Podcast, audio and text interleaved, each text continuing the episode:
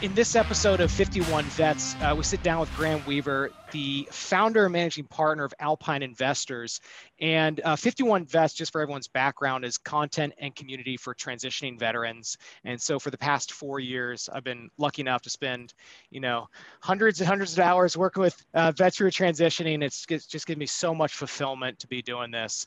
Guys, uh, before we turn over to Graham for his background, um, can you let's go around the table here and just do you know your high level intros and kind of you know what your ask is or just kind of what you are thinking about in your life and career um, and for the guys who are in the attendees right now feel free to ask questions as we're going through this um, and we'll, we'll dive in but let's let's start off with alex and then we'll end with graham and his intro Awesome. Thanks, Jordan. I appreciate it. Graham, thank you so much for your time today. We're super excited to have you on this discussion background on myself i am uh, naval academy graduate by trade and i've been uh, active duty for about 10 years.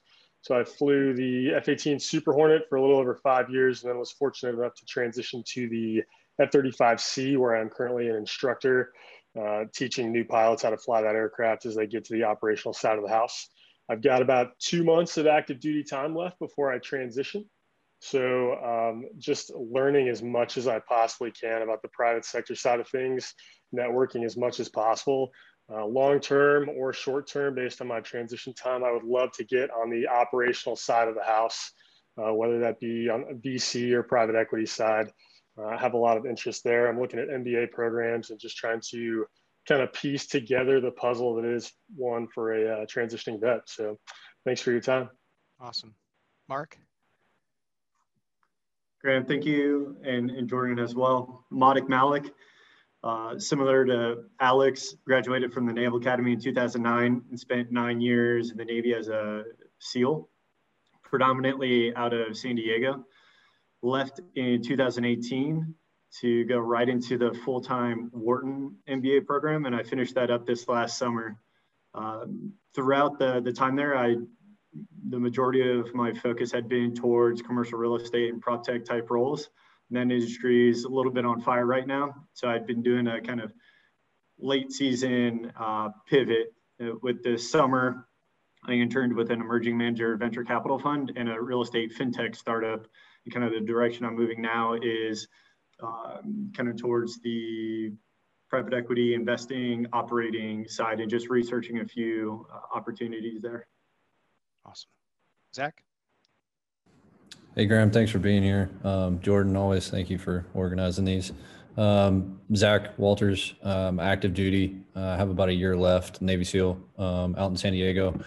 Um, own a uh, local business here, uh, currently in starting my second year at uh, my MBA at Anderson, UCLA. Uh, um, wrap up in June with that, and then uh, transfer. Like I said, about a year um, year left. So I, I transfer out of the military in uh, January of 22. Um, looking at the IB or PE space, trying to solidify some internships currently, uh, and then occasionally jumping on and helping Jordan uh, out where I can with 51 Labs and 51 Vets. Um, hugely indebted to him and what he what he does for for our community and our guys. So it's awesome.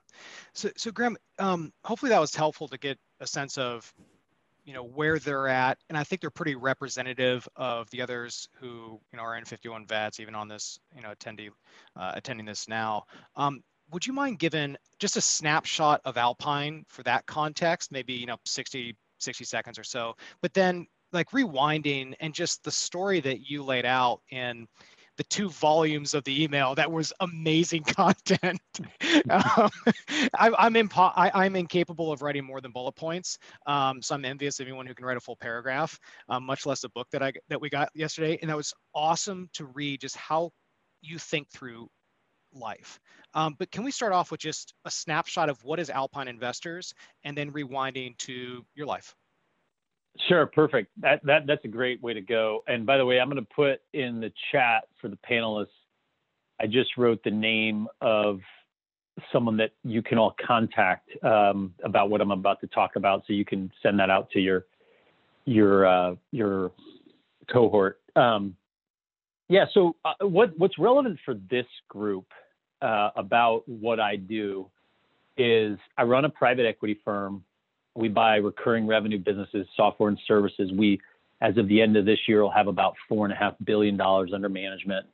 I've been running that for 20 years. I've been in private equity 25 years. Um, and we have kind of a few views that are really, I mean, this is part of the, well, first of all, let me just, let me just back up. Sorry, I'm getting a little too excited. First, I just want to say to all of you just how appreciative I and the entire, you know, nation are for your service. And when, you know, when Jordan reached out, I was just frankly kind of intimidated to talk to this group and, uh, but also just, um, just really grateful. And so, you know, to the extent that you don't hear it enough, you, you, you know, you should, I hope you just know how, how grateful all of us are for, for your service and for how you've chosen to spend this, this first part of your, your careers. I mean, our, our nation, you know, our country wouldn't be here without you. And so just wanted to, wanted to say so much gratitude. Um, and, and I'm really honored that you asked me to, to be here and, and I'm hopeful I can be somewhat helpful either with the content or with actually a internship or job. Um, so I'll, we'll do, I'll do what I can on my part, but you, you all have certainly done, done so much for us. So I just want to say thanks on that. And, and again, I, I hope you hear that often. If you don't, people are thinking it and they're maybe not just not saying it as often as they should. Um, so uh, thank you for your taxes. That's a good one. Um, all right. So, uh, you know, with, with respect to Alpine, we, um, I'll, I'll, I'll jump to kind of where we are now. We believe that, and we have learned from 25 years that really talent is the most uh, critical factor in in great investment outcomes. So the the management team we think is 60 to 70 percent of our investment outcomes for the kind of investing that we do. So once we buy a recurring revenue software services business, whether that's an okay deal or a phenomenal home run deal, has to do with the quality of the of the team and specifically the CEO and specifically that CEO's leadership capabilities that's kind of view number one that we have, which is pretty different, I think, than a lot of investing folks. You know, we're we we we focus on all the things they focus on as well. You know, moats and um, revenue retention and you know uh, valuation analysis, debt. You know, we we do all that as well. But fundamentally, number one for us is talent, and you'll see that on our website. You'll and you'll see it in our strategy. We have we have um, built our entire strategy around talent. Number two, and this is what's really relevant for all of you our our belief is that attributes matter way more than experience. So who someone is at their core um, is more important than what they've done. And if you believe that, then you know you all have actually are actually the really the best people to go run businesses because you're you're leaders. You have incredible persistence, um, uh, you know, character, leadership characteristics ability to lead people, be super clear with priorities, you know, et cetera. Those are like, that's what really matters in leadership. So leadership's the most important thing and leadership's about attributes, not experience. So, you know, we, we, all right. So, so those are just a couple like really high level things. So what we do at Alpine, we have a program we call CEO and training program. We have 50 people currently in that program and we're hiring, call it 10 to 12, 10 to 15 people a year and we and we hire throughout the year. And we are um, we basically are are taking really high attribute people, and we do have uh, folks like yourselves who have been in, in branches of the military have, have actually never worked in the civilian world and they come right into the program they work with an incredibly um, uh, successful ceo who has signed up to train them and mentor them and then in you know anywhere from three to two to five years, they're they're the CEO of a, of a business. Um, and we we've we've been doing that program for about 10 years, and we have, as I said before, we have 50, uh, 50 people in the program. And today, um, and some of you may know this if you you know you mentioned some of the business schools. We've we've been the number one most applied for job out of um, Stanford Business School, Harvard Business School, Kellogg Business School, and we're number three at I think one of you said you went to Wharton. We were number three last year at Wharton. Um, we also hire people from UC, you mentioned UCLA, um, you know, and and Chicago and MIT, all all different all different schools. So um, I put in the chat the name of the person who runs that program, and you know we're hiring now, and would certainly love anyone who's interested in that program. I, I'm not I'm not saying this to be an advertisement. I'm saying it in the event that this can be helpful in the next part of your career. I guess it is an advertisement. It is well, an but, um, advertisement. the purpose is get guys jobs, so perfectly fine. Yeah.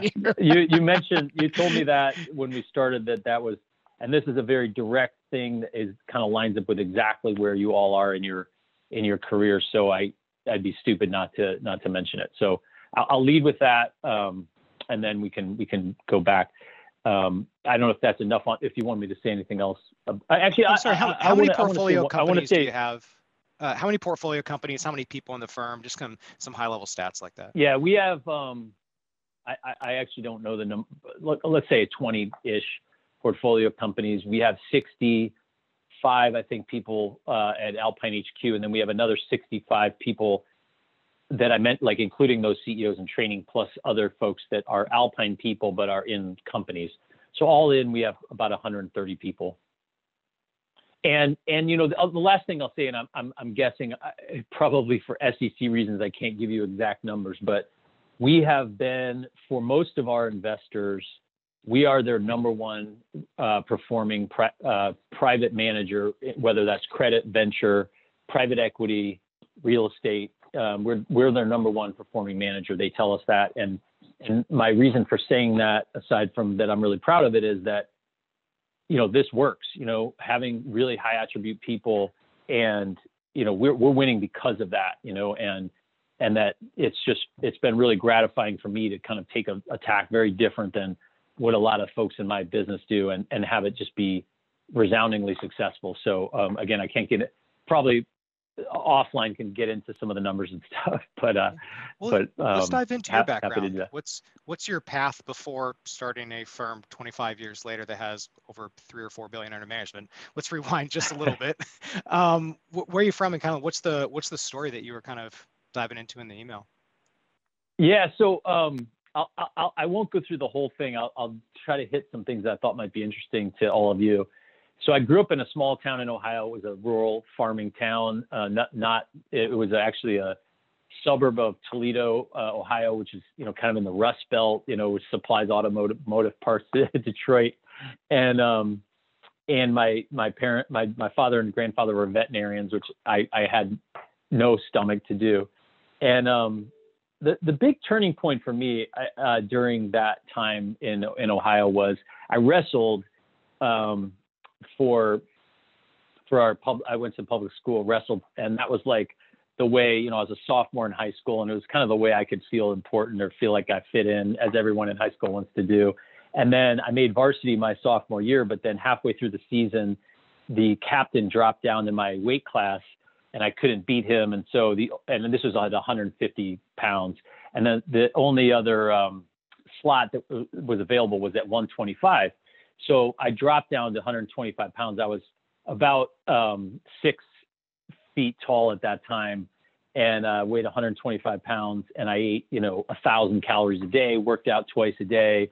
And I made the weight. I was, I was kind of a, I didn't have a remarkable wrestling uh, career because probably I was starving myself too much, but but the discipline of you know controlling that what I ate and being like realizing I could set some ridiculous goal like that and kind of bring it into my life and that actually I had the power to do that really stuck with me and so that that translated to my academics and then eventually to um, you know to what I would do going on in, in college and and uh, and beyond. So it was just a it was just a really powerful turning point where it's like, and I'm sure all of you on this call have had some experience like this where you do some experience, and I'm, I know they put you in these in in the military or training camp or whatever where you didn't realize you could actually do something that you did, and then you you never go back to that original size. I had um I definitely had that uh, experience really early, and then but the biggest thing that it came for me was like I could set a goal no matter what it was, no matter how big it was, and I could work backwards from that, and then just the intention of doing that could could kind of realize it. Um, I went on to uh, college and applied that. I tried. I, my goal was to be valedictorian of Princeton, which I was not. Um, uh, my goal was to be the number one rower in the in the nation, which I was not. I never rowed before, and I was 125 pounds. But I did graduate uh, in the top, say, 15 at, in my class, and I did. I was captain of a national championship uh, rowing team my senior year, and I, you know, so I I didn't quite hit the goals I'd set, but I, you know, came came came close, and I think just kind of got then in the habit of setting really really crazy goals, putting really, really crazy goals out there, and then and then just being super laser focused on them. Um, you want me to keep going, Jordan, with with uh, in Wall Street and all that? Yeah, for sure. Okay.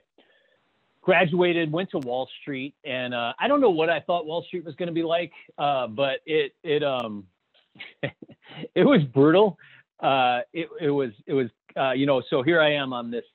I had done great in, in college, and I was part of a team, and you know the, the college was just a fantastic environment, and and I go to Wall Street and you know, I end up doing kind of mind-numbing work. I learned I learned a, a bunch in like the first month, and then I really never learned anything after that. And I did the same. I learned how to build a financial model in the first month, and I basically built financial models for the next two years.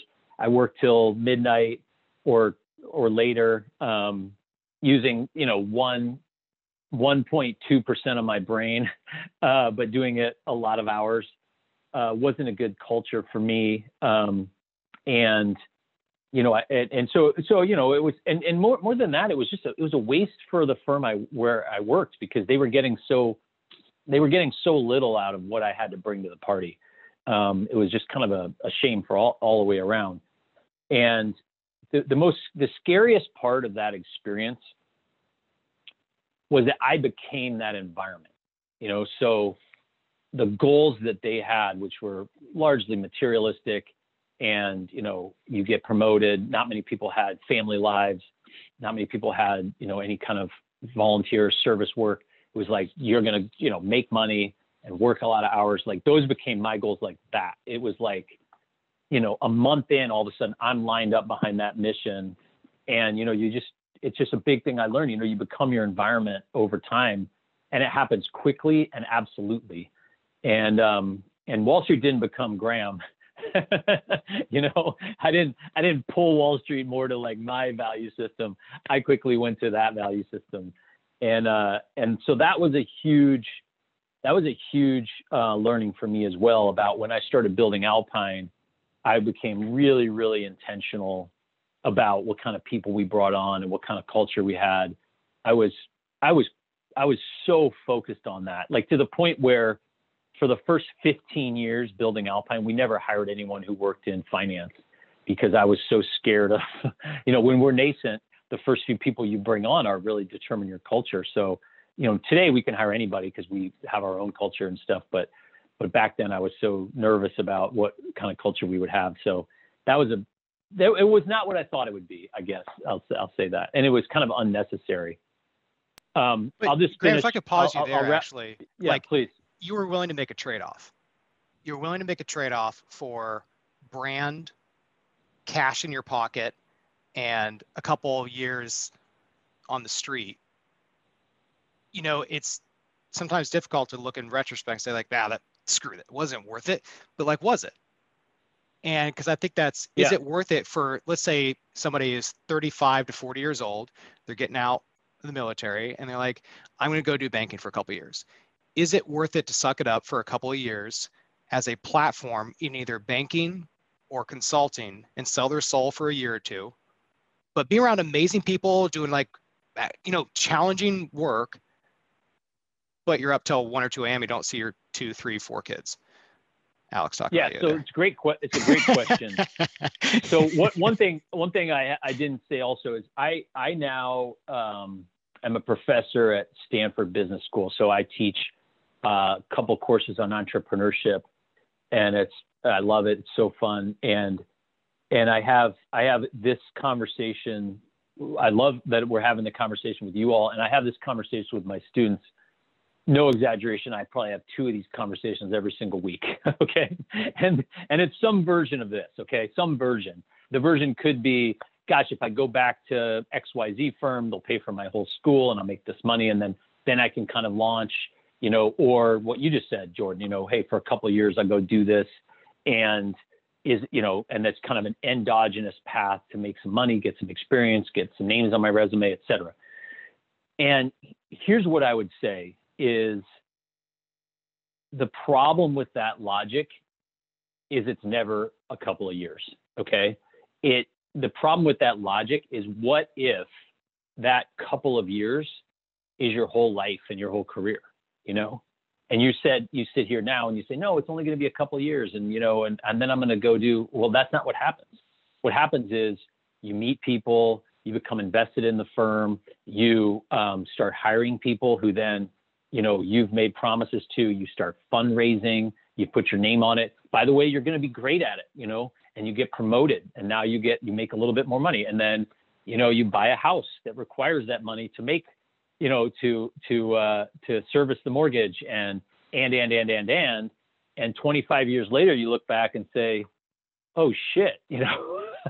Sorry, I didn't didn't mean to swear. You can bleep that out, but you know, but you know, I, it's a podcast uh, you know, and vlog. It's not public television. No worries. all right, all right, all right. Well, you say, "Oh shit," you know, what did I what did I do with my life? You know, and and you think I'm exaggerating. I'm not. Okay, the statistics are are are just overwhelming.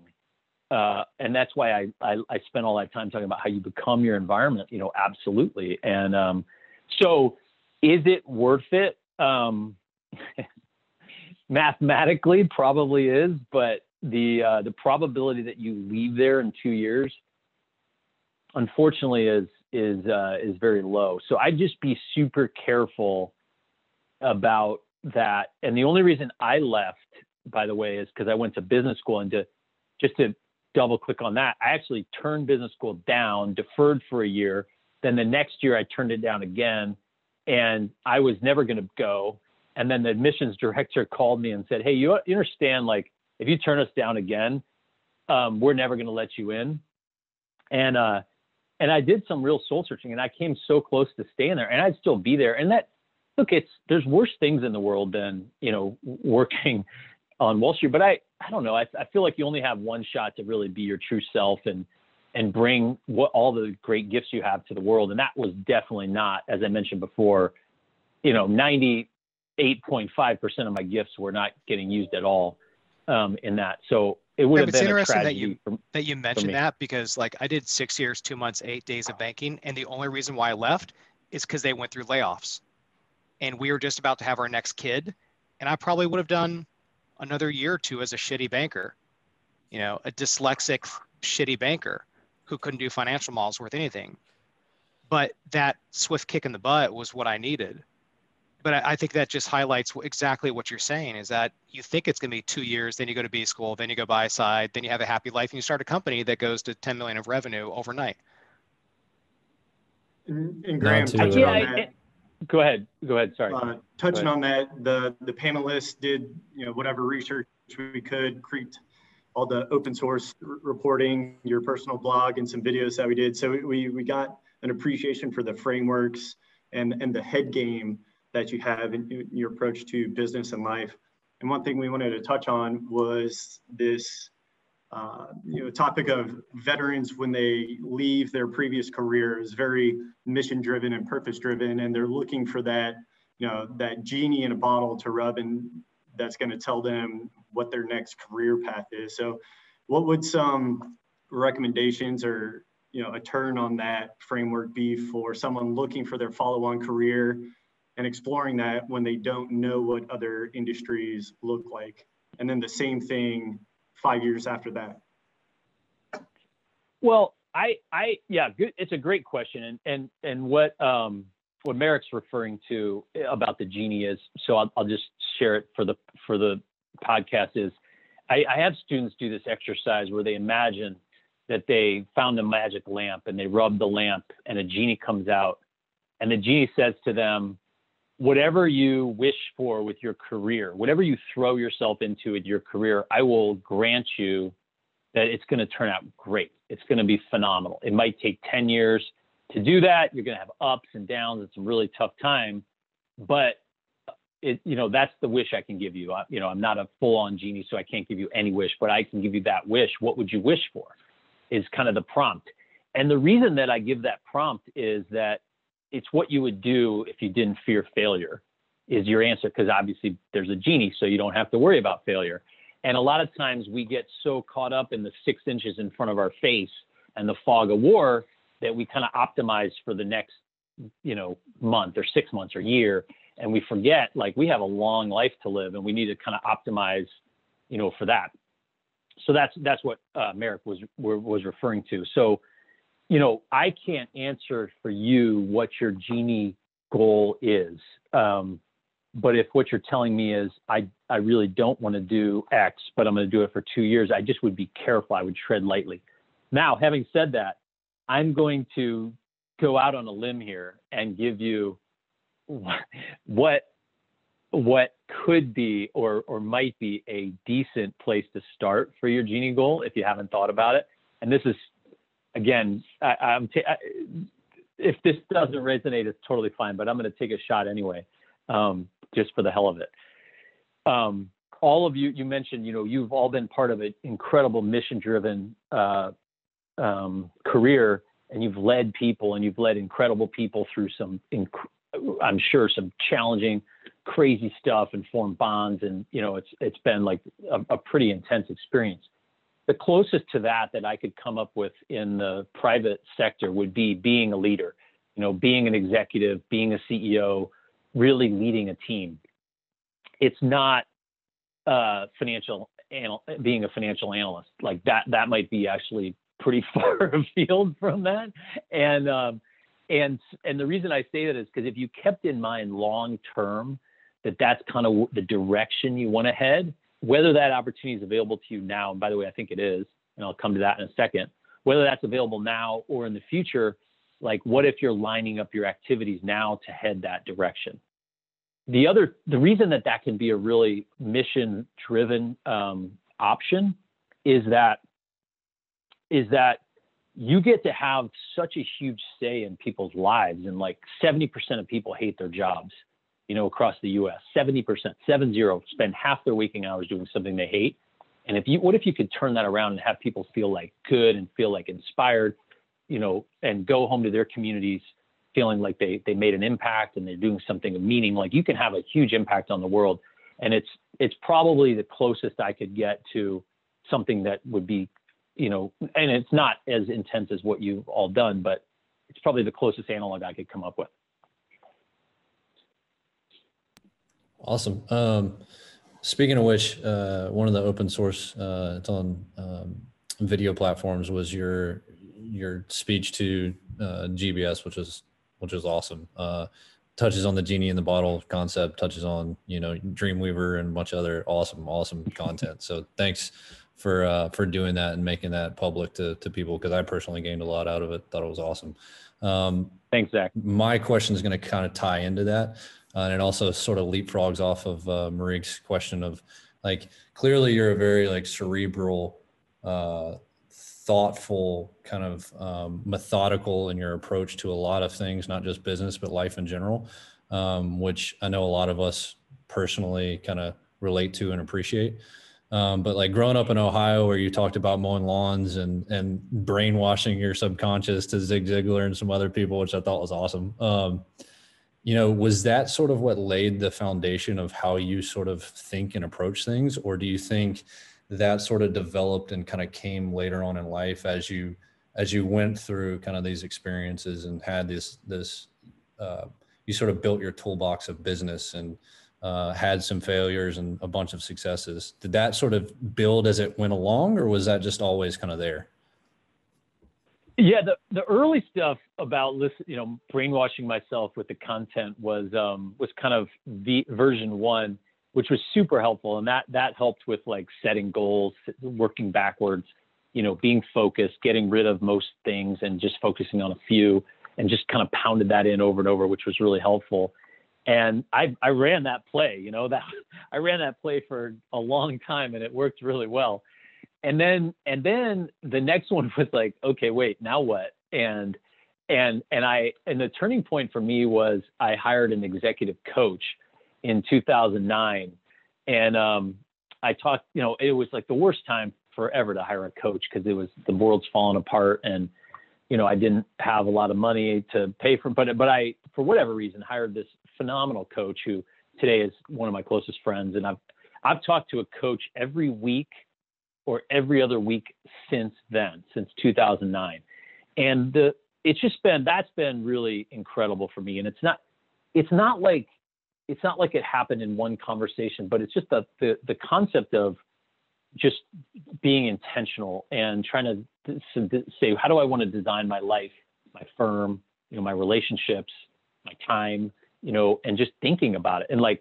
you go, you know, you think about like a lot of us are just kind of unconsciously incompetent, which means we're not even asking the question. And so we're, we're not, we don't even know what we don't know type of thing. Well, at least coaching made me consciously incompetent. so at least I, I was, I knew the questions and then over time i've become you know a little bit more thoughtful about how i you know who i want to spend my life with what kind of people i want to be around how i want to spend my time uh, what what legacy i want to have what you know what or for our firm you know what, what's what are the levers that are really going to make us make us successful? What are we doing that's differently than others? How do we look around this corner? You know just kind of stepping back. And then and then i also schedule time not just the coaching but i schedule a lot of my calendar has blocks on it, which I invest either with my team and thinking about, you know, brainstorming. And we had a, we had a call, we had two full days last week with my partners where we just talked about, you know, what we always talk about world domination, you know, how we're going to be, where we're going to be in 10 years. And um, so I, it's a combination of like asking the questions and then you got to schedule the time. You got to like control your calendar and actually um, block it out. So that, that would but but the, but if, if executive coaching was the was the catalyst for me, and it's still a huge part of my playbook. Yeah, it seems like a lot of uh, intentionality. Um, I mean, Can just you talk your, about like what did you get out of that specifically? Like, why were they a good coach? And also, like, I think the analog to that for transitioning veterans is like having an advisory board of like even yeah. an informal advisory board. Can you talk about that? Those ideas?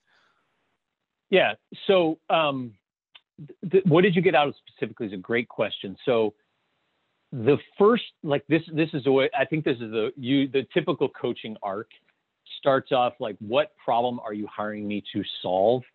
And people always start there. I'm so, I'm hiring you to help me with my business. Everyone always starts that. I'm hiring you to help me with my career, you know, whatever. And then over time, you evolve to help me with my life. You know, that's it, it's like the arc everyone goes through. So my first thing I solved was my business. And what I realized in that early coaching, every single problem I had, the root cause of it would be a person. So it's like he, I'd say, "Oh my God, I've got this horrible thing going on," and I'd be like, "Why, why, why, why, why, why, why?" And I get down to, "Oh yeah, because I got a bozo in this role right here, you know, or this thing. Whoa, why, why, why? Oh, we got the wrong CEO in this thing, you know." And so that's when we really started getting focused on on talent and people that was the business side of it. But then when I switched to the, the personal side was it's a lot harder. You know, it's like, um, wh- what do you, you know, I mean, the, really the question coaches ask is, what do you want? I mean, that that's the summary of sort of all coaching. They ask that question in 75 different ways and with great direction and, you know, but you're kind of getting at like, what do you want? Because most of us probably on this call, once we figure out exactly what we want, are pretty formidable you know, like my money would be on you all to go get what you want, but getting super clear on what that is is actually hard and it changes over time too. So that's that's the bulk of what coaching is, Jordan. So, Graham, I'm going to ask you a question. I'm going to kind of paint the picture here a little bit with it. Um, I read on your blog you recently did the Tony Robbins uh, virtual seminar, and you kind of talk about unleashing the power within. And you mentioned a few commitments you've made as you've kind of grown and come along that you want to really focus on. And one of them was um, you want to delegate recurring tasks and find time to, to focus on what really matters to you. So it's kind of a, a multi-axis question, but you know, as I can imagine, as Alpine has grown, your responsibilities have become so large that you have to delegate, right? You have to rely on your people and your team. So you also brought up that Alpine is one of the most sought after firms to join for, you know, for MBAs, for people who are graduating from the top institutions. So you have the pick of the best of the best, right? So when you're interviewing for that CEO and training position or for any position in your firm, what is it that you look for that is not a um, a statement on a resume, right? What do you look for beyond the MBA that that is an intangible asset or characteristic? Because at some point, that person is going to have a significant amount of responsibility in your firm. And how can we, you know, how can we take that on board as we transition as vets?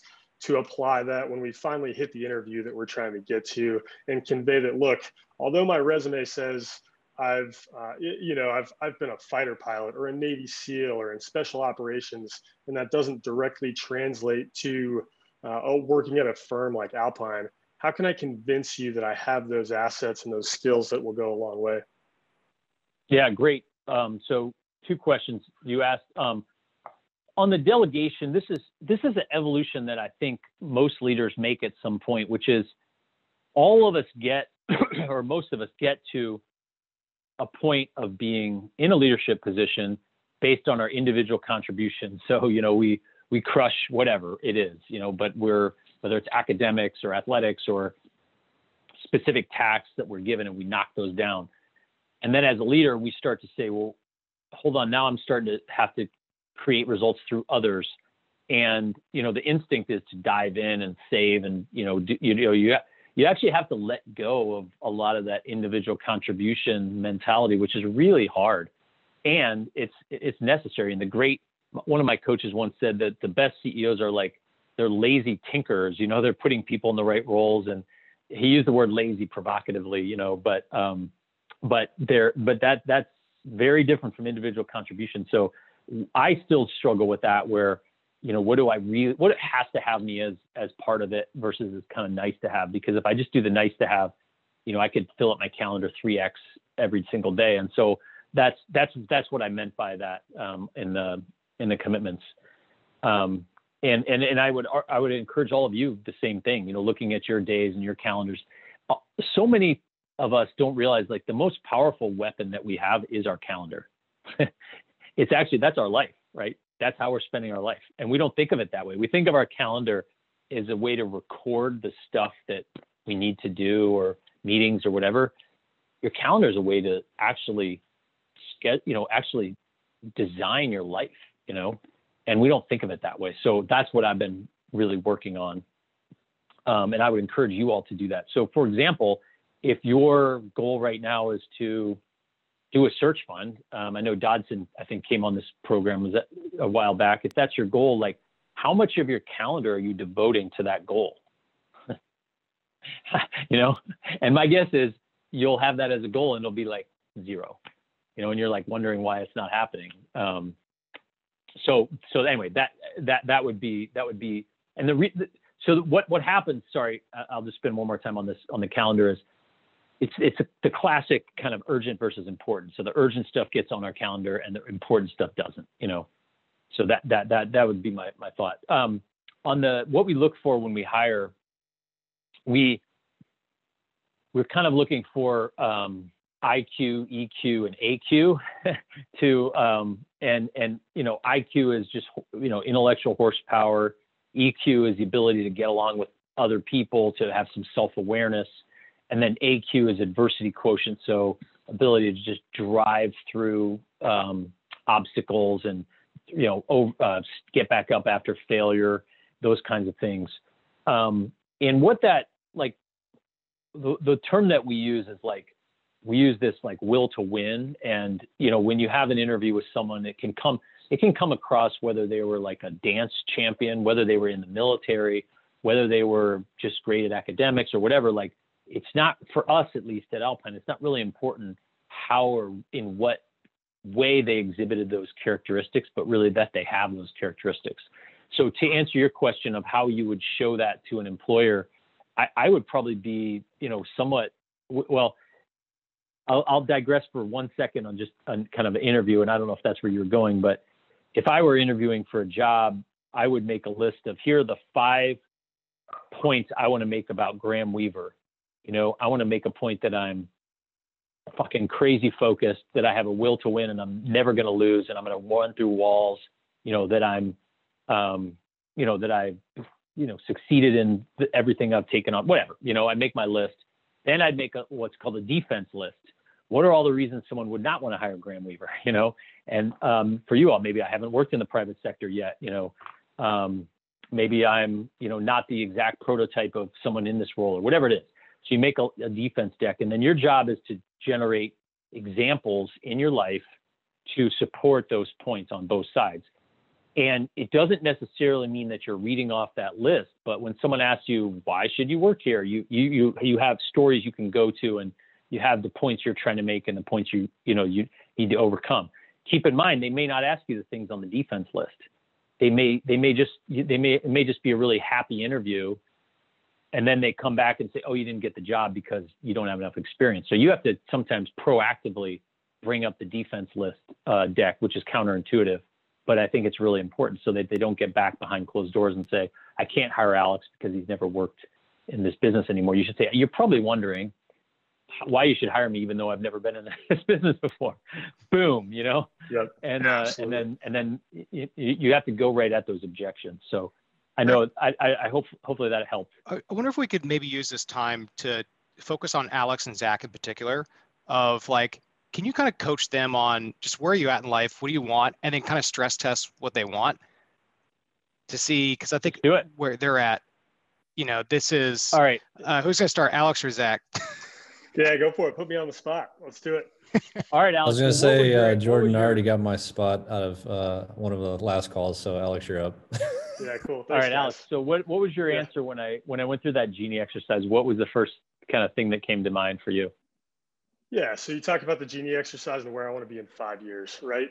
Um, and to give you a little backstory, um, as all of us who are veterans can attest to, we have unbelievable experiences, right? Uh, I'll say like one of the most incredible experiences I have was uh, being over Syria in 2017, dropping a thousand pound weapon danger close to friendly forces to, uh, to, to help them on the fight on the ground, right? Uh, I've done incredible things. I've landed on an aircraft carrier at night with pitching deck in some of the worst weather I could possibly describe. But the most rewarding thing to date I have ever done, inclusive of all of that, is convince a 23 year old sailor on a flight deck that was 150 degrees that what he was doing mattered just as much as what I was doing.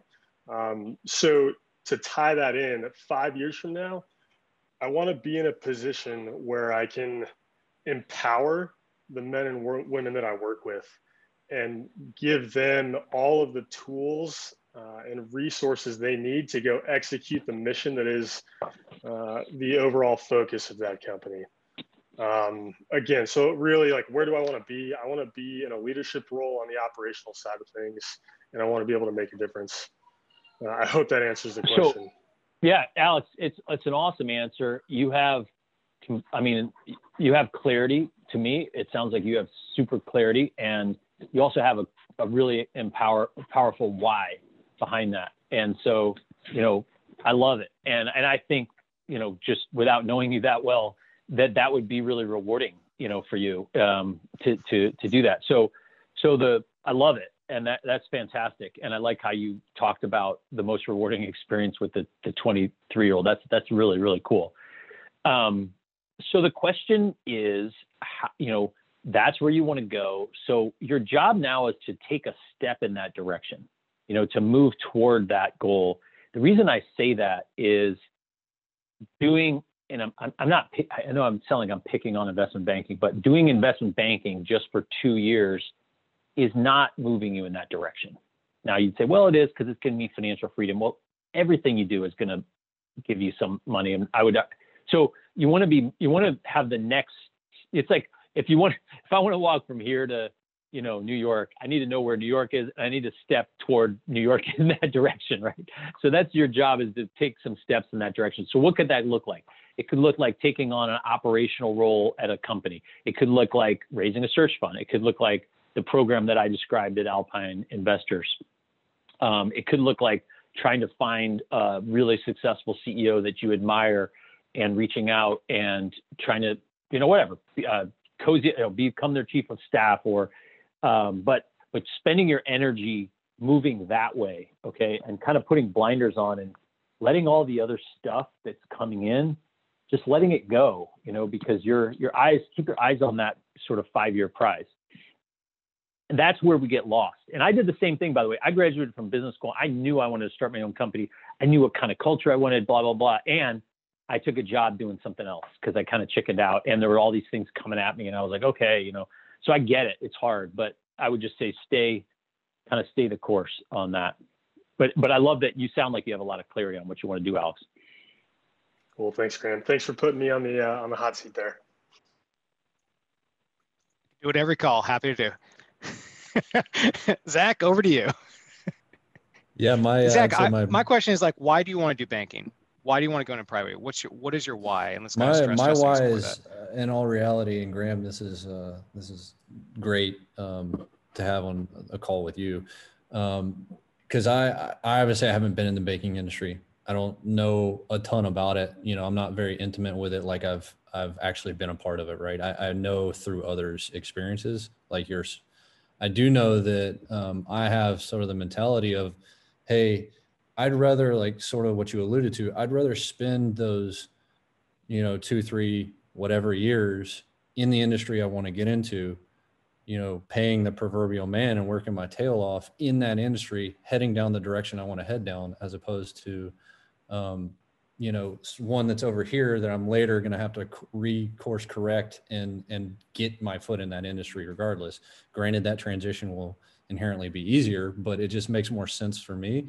Like, let me work 80 hour weeks in the private equity industry for a firm as opposed to in a different industry and then trying to translate over later.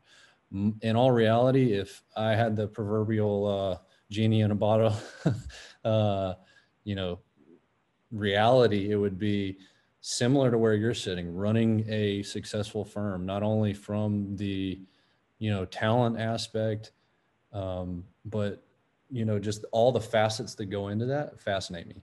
Uh, what happened that put me down that route was prior to going to Anderson, I thought, hey, I need to get some experience, you know, in business, and what better way than just buying a business? So I sourced, uh, did the due diligence process, did the whole gig, the whole gamut um, to find a business. And I knew the uh, kind of like the gym industry, similar to sort of how you are. Uh, it was something I was very comfortable with, you know, low barrier entry, low risk for me. Uh, so I just went and bought a business locally here in San Diego um, and LBO'd it, owner financed it, and ran it. Um, still currently am running it. Um, thoroughly, thoroughly enjoyed the process. And that's sort of what led me to having an interest in private equity. So if my goal is, you know, 5, 10, 20 years down the road, running my own firm and similar to how you are, like there's a bunch of different avenues to that.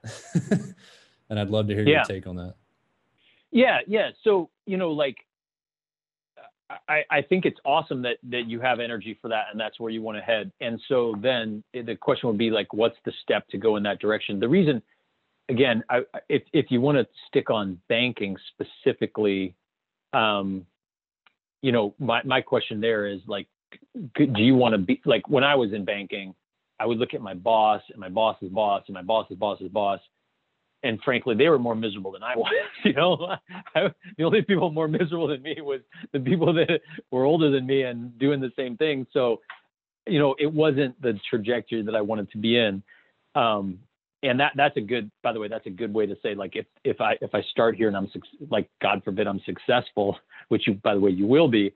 Like, what's the payoff there? So, so for you, I mean, you know, then then maybe maybe your path is to um, look at options in private equity and and you know what what kind of firms could you could you work at right out of uh, school? And um, you know I I know that bank it's it's funny banking will pitch themselves as hey we have lots of good exit opportunities. You know you can go here and people go here. But all they're saying really is everyone leaves banking you know? So therefore we have a lot of data points of people leaving banking. Why don't what if you pick something that people don't leave and you know did that instead? And and it's going to be harder to get that job. Um, you know it's going to be more it's going to take more work on your part more reaching out more um, you know networking or informational interviews or, or cold cold emails or warm emails or whatever. But you know it's worth it because you can you know save yourself you know save yourself a lot of time um, by by not feeling like you got to kind of um, put your time in for two years and then then do what you want to do. But but it's harder. It is harder. I, I I definitely hear you that it's harder than than finding a job in banking. Zach, I want to dig a little more deeper into that. Like, why, why do that? I mean, you already bought a business, and you're super entrepreneurial. Like, why not just keep on going down that path instead of working for somebody else? Like, what's what does that look like in five years versus you just going down the entrepreneurial path for five more years? Yeah, I mean, in all reality, just and I've had people that are in, you know, friends that have that have made that transition and say, hey, like, why not take what you did and just replicate it and make it a little bit bigger and more of it? Like, well, that's an interesting question. I think private equity just because it's a bigger it's a bigger game, right? It's it's like me, you know, doing club rowing versus you know at a collegiate you know national championship rowing team like it's just it's Graham, how happier do you think you are? Um, how much happiness do you think you have more than someone who is a fundless sponsor or an independent sponsor and they're doing a couple of deals? Let's take the money out of it. They say that you have, Yeah. you know, making good money. How much happier do you think you are as a result of a bigger firm, a bigger fund? Yeah, I think it's a good thread to go down, um, Jordan, and, and for your sake, Zach. And you know, I would almost put the I would almost put the search fund and fundless sponsor kind of in that same bucket, just for the sake of this discussion. Put those kind of in one bucket, and then sort of going somewhere a little bit more institutional in the other bucket. I started as a fundless sponsor. I did six deals as a fundless sponsor, like you're doing, Zach, and that was kind of my track to get to start Alpine was building a track record doing those deals, and then and then raising money to to do it in a fund. Um, what the benefits of, I mean, the, the, there are benefits on both sides. Um, the benefit of, the, probably the biggest benefit of of of what of, of the path I'm I have now is I have I have partners. You know, I have I have people I can bounce. It's not as lonely. I I have people that um, have different skill sets than I do. Um, I can you know bounce ideas off of. You know, I, it's and, and I put a lot of weight on that. So you don't you don't need to join a firm for that. But I would I would ask you know you that Zach. You know, is there a way you could find you know either people who know how to do things you don't know, mentors, uh, people who have a different set of skills, maybe really hardcore gym operator type people or finance people or things that you can supplement yourself with maybe on your advisory board or in your investor group. Um, or, you know, could you, could you have, you know, coaches or, or folks that you could talk to? Cause that was, that was the biggest thing when I was a fundless sponsor is it, it, it was a, it was lonely and, but B, I also just didn't make as good of decisions and I, I wasn't as effective because I just didn't have that kind of group of people to bounce ideas off of. And so I did, did some dumb things. So the biggest happiness thing, Jordan, for me today versus me back then is what I just said. You know, I've got such a wonderful group of partners and folks to talk to and and that that that that like really makes it a lot of fun. So Zach, you don't need to join a Yeah. firm to get that. You could probably replicate that in, in your own organization. Totally, and I mean, I think that's a big part of part of it uh, for me um, as well. Is is that problem problem solving aspect and doing it in a in a group of guys that, or, or women as well, people that you work with, right? That you enjoy and you thoroughly um, get a lot out of working together. It sounds like that's how you are.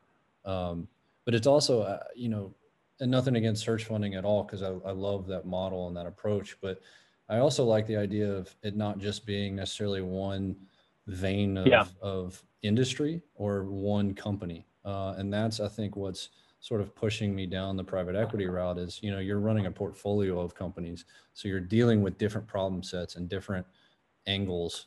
Um, and I think that that also intrigues me a lot. I think that's really why private equity, as opposed to just replicating the model that I've I've done so far. Yeah, and what, what I would just say about that is just just um, you know, private equity is a very broad industry. So like I'll tell you what was not sexy about private equity was like sort of when I was in the middle ranks. So Alpine was the fifth private equity firm I've I've worked at. And um Alpine's the firm that I run now, but I, I had I was at four firms previously, and like there's this whole middle area where you're like you're kind of negotiating, you know, reps and warranties and escrows and indemnities and legal agreements and you know and and like it's kind of it's kind of uh um soul crushing, you know. So again, just just when you are considering where you're going, like actually be clear about what does this job entail? What are you doing?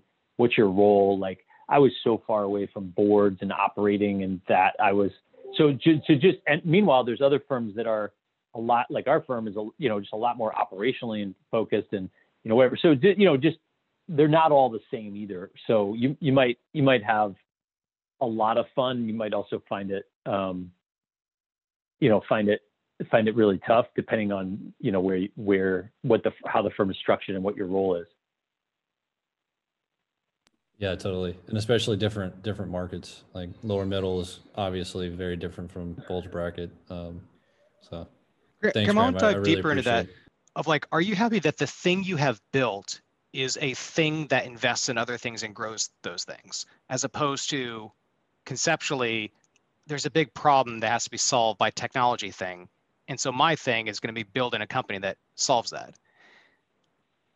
I just said thing way too much. the, I mean, the I, I, I'll tell you what. I, I don't. I don't know if it falls in one of these buckets, Jordan. But the thing that I'm the proudest of is that we we um, we hire in, people with incredible values and um, that that we that I like and trust and admire, and we give them an opportunity to go build incredible things. And then what they do is they build companies that have great cultures and they empower people. And so, you know, 70%, I mentioned earlier, 70% of people hate their jobs. You know, in our, in our companies, we measure engagement, net promoter score. Um, and, you know, it's, it's kind of the flip, flip of that, you know, 70% of people are really fired up to be there. So the thing I'm proudest of is, is probably Alex, what you mentioned, you know, or when you, what you're proudest of is I have the exact same answer that you have. Your answer was the, you know, 22 or 23 year old that felt like you know his his job and his life mattered that's probably the thing that i'm proudest of at what i've what i've created is hopefully i've created a organization that's capable of doing that kind of on a on a larger scale and it really is where i have the most energy and it's it's it's amazing to see So maybe it's kind of taking us home. Like, what what is your message to the transitioning veteran, or kind of anybody who's stuck in the career and doesn't know what the hell to do next?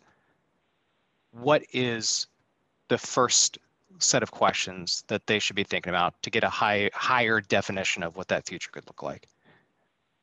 you know it's kind of what we talked about jordan but i'll say it just kind of directly and again is you know ask yourself what you would do if you if you knew you were going to be successful.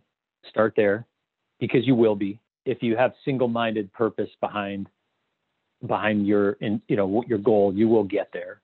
So ask yourself if where do i want to get? You know what what would that look like? So let go of how okay? There's a good coaching quote which is the how is the killer of all great dreams. So let go of how and just figure out what it really is that you want. Um, that's why we did that genie exercise earlier in this call. What is that? And then start working toward that as opposed to and and and and, and that's kind of like you know maybe that's five years from, from now where you want to go as opposed to what's what's the optimal solution for me in the next month or two months or three months or six months? Because that the answers are almost always really different. And uh, one month or two months you're you're it's going to lead to a place you don't want to be by definition. Um, so that that would be my biggest thing. And and then the, the last thing i would just say along the same lines is just have confidence. Don't underestimate yourselves. Like i i know that if i if i were if i were a vet i would probably have this at least thought cross my mind say gosh you know i haven't been in the private sector or ever or maybe for a while and there's all this stuff i you know don't know. But but don't underestimate yourselves and like the same character traits that have gotten you success in what you've done your leadership your courage your intensity your focus, your persistence, your grit, your toughness, all those things, you get to keep those. Those get transported to your next thing. And even if the next thing is something you haven't done, you get to bring you and all your greatness to that thing. And so, you know, just don't under, underestimate yourselves. You can start from from scratch. And our experiences, you know, you get up the up the learning curve really, really fast, and then those attributes really carry you after that. So that would be my biggest message: is figure out what you want, and then don't don't sell yourself short. And I always say to my I always say my students, like the punchline here is, you know, you are the genie, and you do have the power to give yourself that wish. And I've I've given myself that wish my entire career, and I can't think of a single time when it didn't come through or come pretty damn close to exactly what I set out.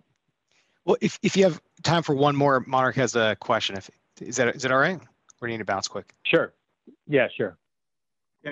Graham, in all of our different experiences, the different places we were in the military, um, dealing with other folks, kind of personal challenges that we we find you know, sometimes we find failure in interpersonal situations uh, privately for ourselves, and that, that's kind of some of the the best learning and best experiences that we can get to either not do that again or grow because of that. And just curious with your experience at Alpine, kind of what were your your your biggest lessons learned from some of your your difficulties or, or failures there? Oh gosh, I mean, um, so many. Um, I mean, to, to, I, we lost lost money on five of my first eight investments. Um, the lesson there would have been, you know, have better mentors, have better. Par- I gave you this earlier. Have better people to bounce ideas off of. Um, you know, make have a better group of decision makers process. Um, we backed. You know, we did. We sometimes took shortcuts, and we did a deal where you know maybe we didn't have the alignment with the, the entrepreneur he he or she didn't have the same values as us and we said well it's a great deal and it's at a good price and whatever and that very rarely works out well and even if it does it's not even worth it honestly life's too short buffett says you know marrying for working with someone you don't admire is like marrying for money he says it's a bad idea under most circumstances, but totally insane if you're already rich. so he like we, you know, do, I learned that, which is like, here's the crazy thing: working with the people that you love and trust and admire. It actually turns out it's more fun and it's way more profitable. So I learned that lesson. Um, probably the biggest one of all, if I had to kind of put a wrapper on it. Well, I, I can't say one, but I, I mean, I said a couple of them. You know, the, all of our outcomes come through talent. That's been a big lesson. But the probably the biggest one for me personally is just the power of like faith and and and I don't mean just like religious faith, but just like faith that it was going to work out and like taking a leap sometimes when I didn't know exactly what was on the other side.